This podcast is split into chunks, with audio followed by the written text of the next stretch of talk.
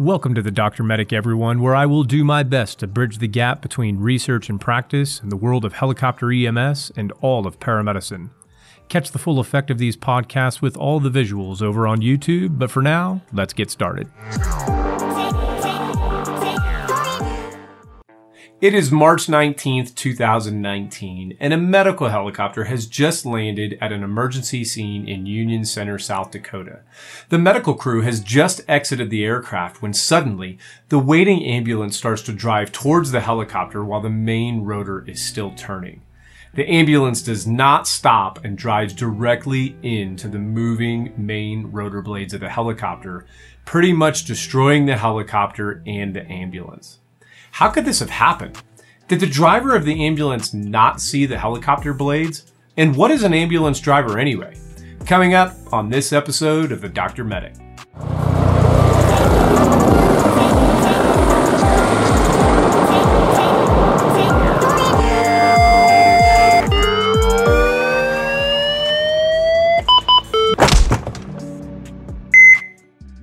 This aircraft was a beautiful Bell four oh seven medical helicopter owned and operated by Air Methods Corporation under the local name of Black Hills Life Flight.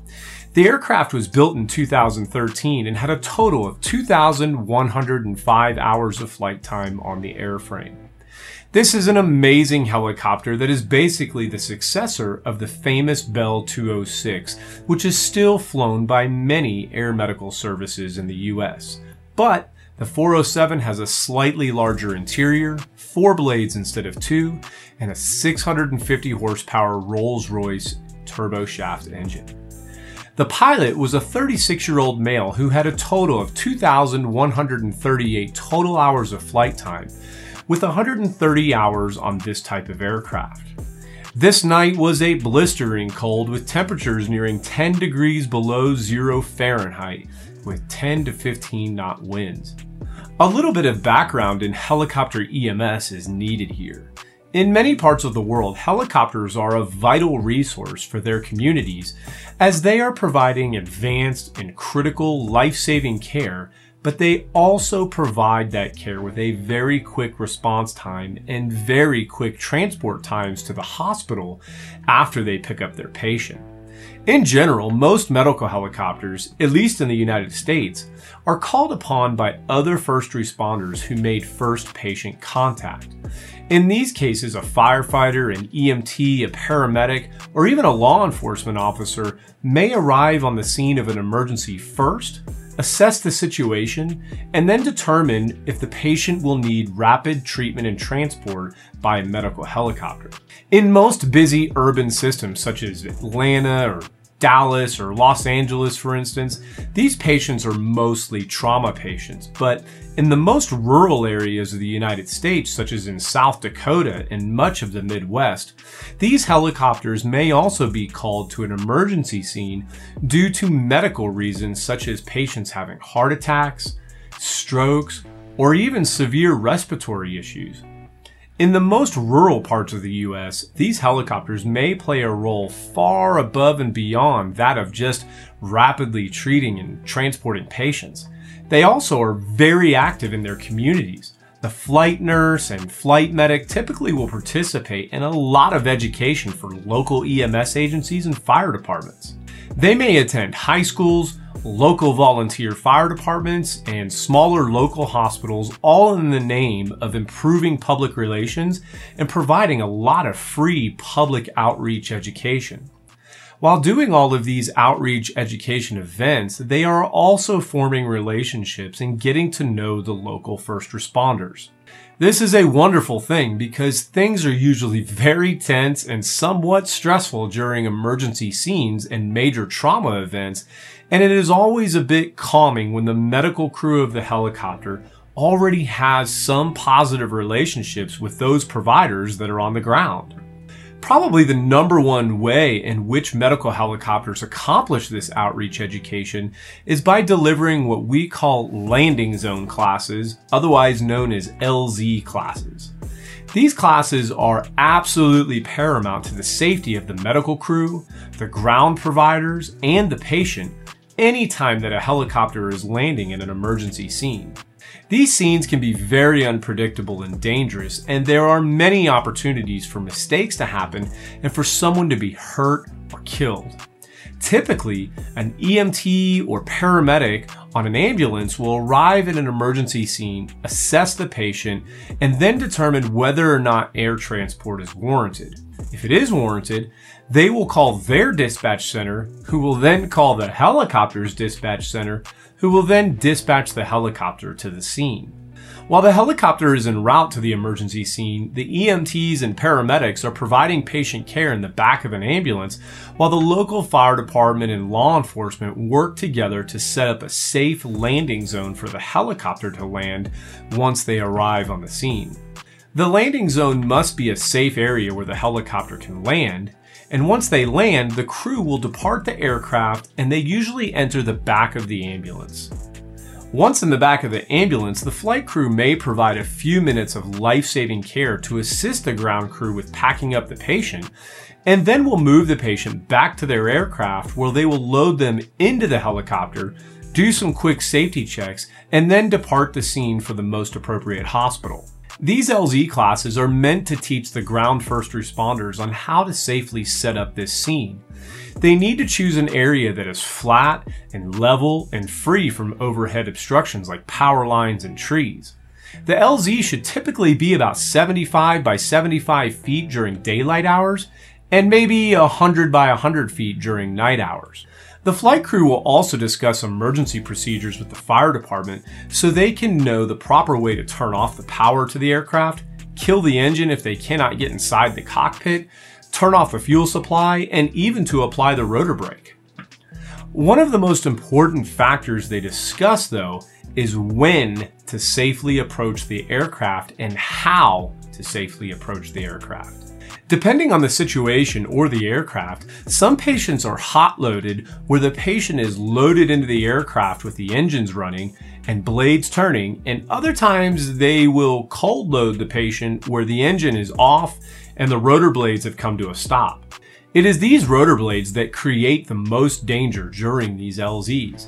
If the ground is not flat, these blades can easily drop below the height of a grown adult's head while walking under the moving blades, which we call the rotor disc. Also, if they are hot loading the patient, the pilot could always accidentally move the cyclic, causing the blades to drop even further. And the tail rotor is by far the most dangerous area of any running helicopter. Why? Well, the main reason is that when this tail rotor is spinning, especially at night, it is nearly impossible to tell that it is moving, and if you cannot tell that it is moving, you certainly cannot tell where the very ends of the blades are, and it can be very deceiving. There have been many, many cases over the years where people have straight up walked directly into the moving tail rotor of a helicopter, killing them instantly. Having any persons walking under the rotors can be dangerous if they are still moving. This danger can be mitigated by some helicopters that have their own stretcher system, which could effectively ensure that no other people are walking under the rotor disc, as the flight medic and nurse could easily transport the stretcher from the aircraft to the ambulance, get the patient, and return to the aircraft without any assistance. In order to accomplish this, they would need to have an aircraft that can hold a full-size stretcher, such as a B K one seventeen, an E C one thirty-five, an E C one forty-five, a Bell four twenty-nine, or even some medium-sized helicopters such as an Augusta A W one thirty-nine or a Sikorsky S seventy-six. But these aircraft can cost upwards of seven, nine, ten, or twelve, or thirteen million dollars. These are big aircraft with twin engines and room for a big stretcher in the back. And while this is very safe and much more efficient for the flight crew, it is also wildly expensive and is simply not cost effective in every community.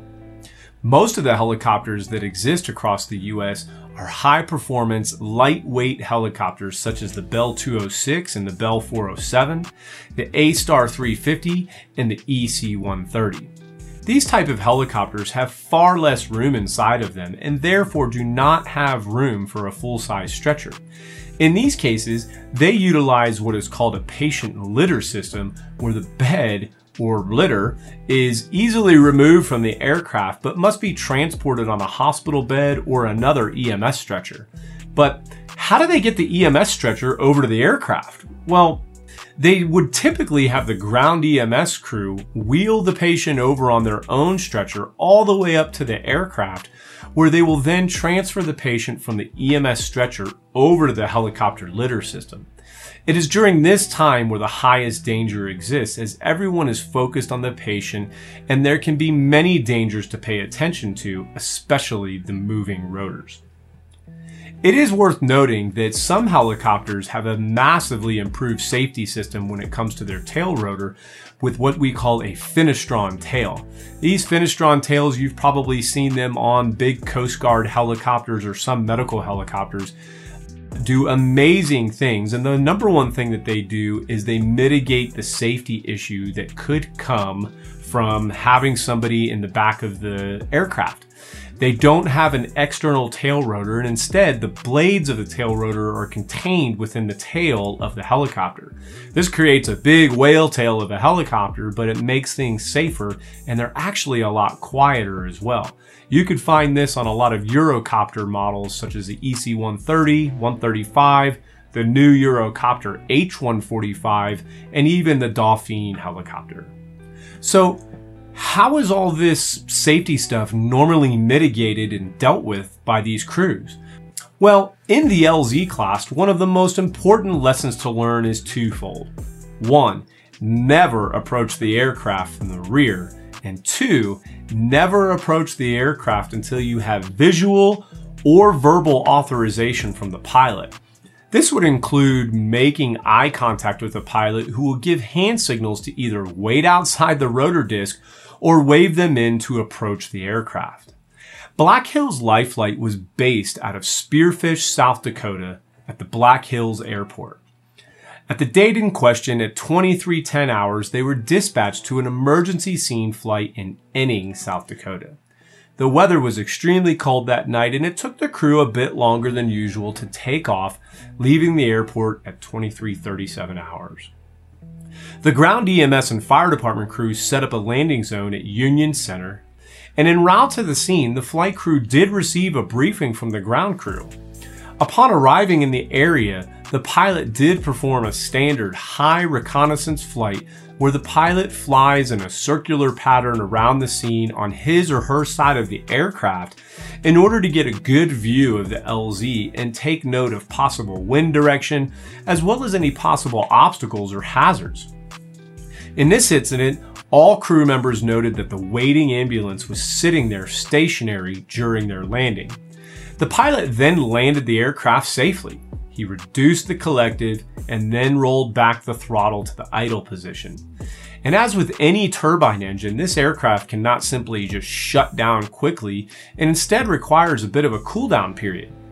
It is during this cool-down period that it might be routine for the medical crew to exit the aircraft with their equipment and start making their way over to the waiting ambulance. However, in this case, while the medical crew were gathering their gear, the ambulance began to drive towards the helicopter, which caused an immediate impact with the rotor blades.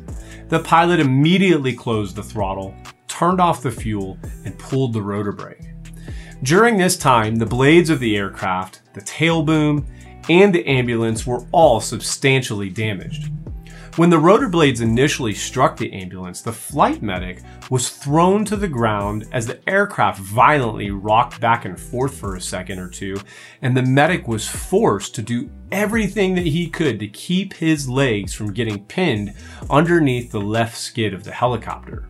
Luckily, he was able to keep his leg above the skid and suffered only minor injuries.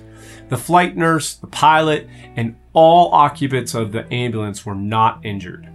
The pilot immediately called the Air Methods Operational Control Center, or O C C, and requested another aircraft be dispatched for the patient, and he also started the post-accident incident plan. This ambulance had a somewhat unique crew makeup. Most ambulances would be staffed by an E M T and a paramedic, and both of them might share driving duties, or in some places the E M T may do most of the driving. In this case, according to the reports, the medical crew of the ambulance consisted of two medical providers in the back of the ambulance. It is unknown if they were both E M Ts or if one was an E M T and one was a paramedic, but both of them were in the back of the ambulance with a third person who was specifically tasked with driving the ambulance. As I will talk about in another video, E M Ts and paramedics are highly educated individuals who go through quite a bit of education and training in order to be experts in their profession. Oftentimes, they may be called an ambulance driver by the media or members of the public, and it is not uncommon for them to feel quite insulted by this title, as they are obviously far more than just ambulance drivers. However, when reviewing the reports from this incident, it is clear that the person driving this ambulance actually did hold the title of ambulance driver. The ambulance driver did state that, "As driver of the Faith Ambulance, I rolled the ambulance ahead to get closer. I didn't realize that the helicopter blades were still rotating." While the helicopter sustained damage that certainly rendered it unflyable, the ambulance was actually still able to drive, even though it had a gaping hole in the roof, to another landing zone about a quarter mile away, where the ambulance crew transferred the patient over to another medical helicopter. So how did this happen? Well, at a minimum, it is clear that the driver lost situational awareness and did not realize that the rotor blades were still turning. The driver certainly did not do this on purpose and did make a mistake. We all make mistakes. The flight crew and the pilot all followed all of their previous training and procedures and simply did not have the opportunity to stop the ambulance from driving into the rotor disc before it was too late. The National Transportation Safety Board's, or N T S B, final report found that the probable cause of this accident was the ambulance driver's failure to see the helicopter's rotating main rotor blades in dark night conditions, which resulted in the ambulance's inadvertent collision with the helicopter. Contributing to the accident was the ambulance driver's failure to follow procedures when approaching the helicopter. A review of Air Methods' L Z training curriculum for ground providers did indicate that ground personnel are not to approach the aircraft until the blades have stopped rotating. This training curriculum also noted that ground personnel will not come beneath the rotor disc until directed to do so by the pilot in command, and that the pilot will use appropriate hand signals to do so. Air Methods was able to confirm that the ambulance driver had received their landing zone training.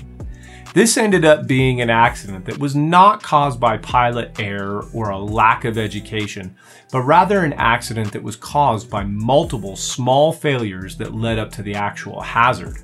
There is a theoretical model for this that we call the Swiss cheese model.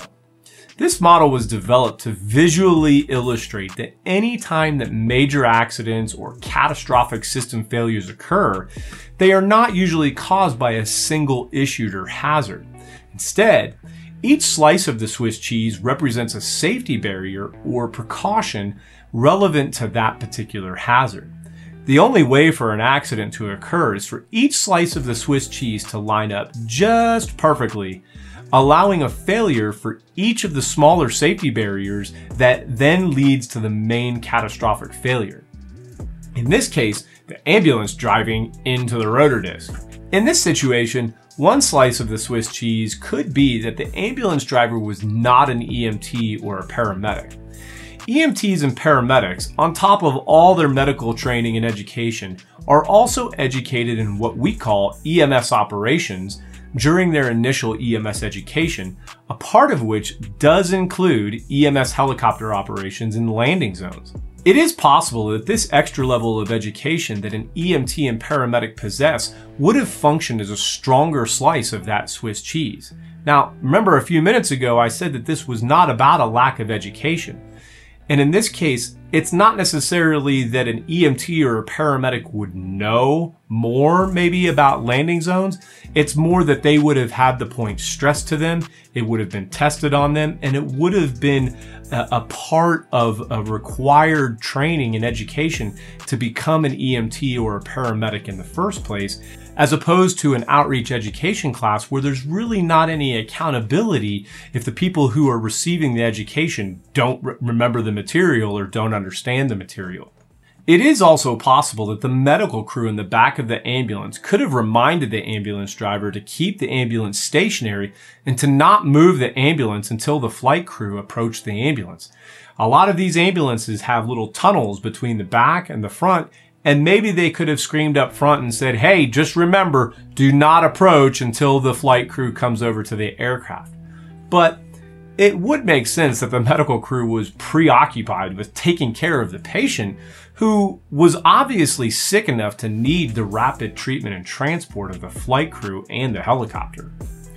Again, it's just one more slice of the Swiss cheese to help mitigate the risk.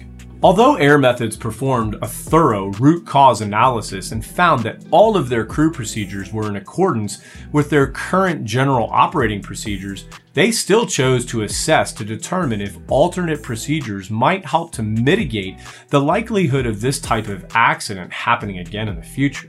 Now, I'm not sure if they updated their training following this incident, but it is clear that at least they assessed the possibility of doing so. In the end, no one was killed or seriously injured, and you can be sure that each and every person that was involved with this incident will use this as a valuable learning experience in the future. I do hope that you enjoyed this video, and if you did, please throw me a like and a subscription, as this helps me to make more videos. I do appreciate you taking the time to watch, and I truly hope that each and every one of you has a beautiful rest of your day.